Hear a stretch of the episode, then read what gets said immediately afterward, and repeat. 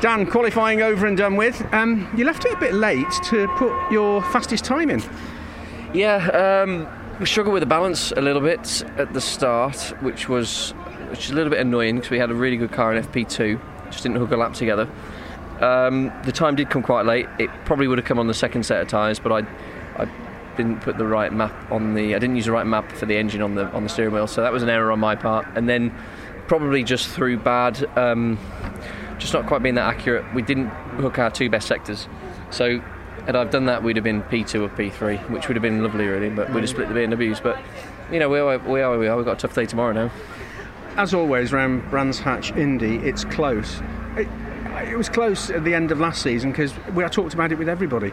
It's even closer today, I think, by you know hundredths of a second or more. It's it's ba- it's mental, isn't it? You don't have the weight playing a part now because Yeah. everyone's on the same parity of weight. So you know you've got this hybrid element that's playing a playing a part, which is you know which is interesting. I think we're all still learning it to some extent. Um, but yeah, it's so close. You know, where else can you go motor racing and find like nine cars within I don't know half a tenth or something stupid? So it is it is pretty phenomenal. It's a great thing to be a part of, but equally frustrating.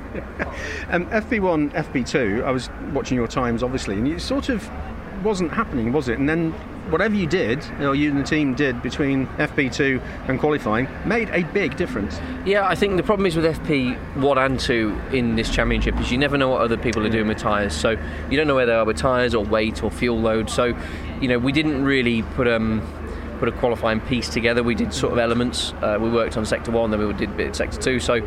Um, and when we did run a decent tyre in FP2, we ran it really early. So if you, I think we shot up to P4 and then slowly pinged back down to wherever we ended up P9 or P10. So um, I think we've, you know, we've got a good car. We just, it, it is, it is a little bit different to last year's car, partly because of the weight. Um, and partly because of the way the hybrid changes the balance, you know, because obviously you've got a motor which is spinning, you know, and that creates a load and an energy, so you have to you have to dissipate that somehow. So we, we, we're still learning it.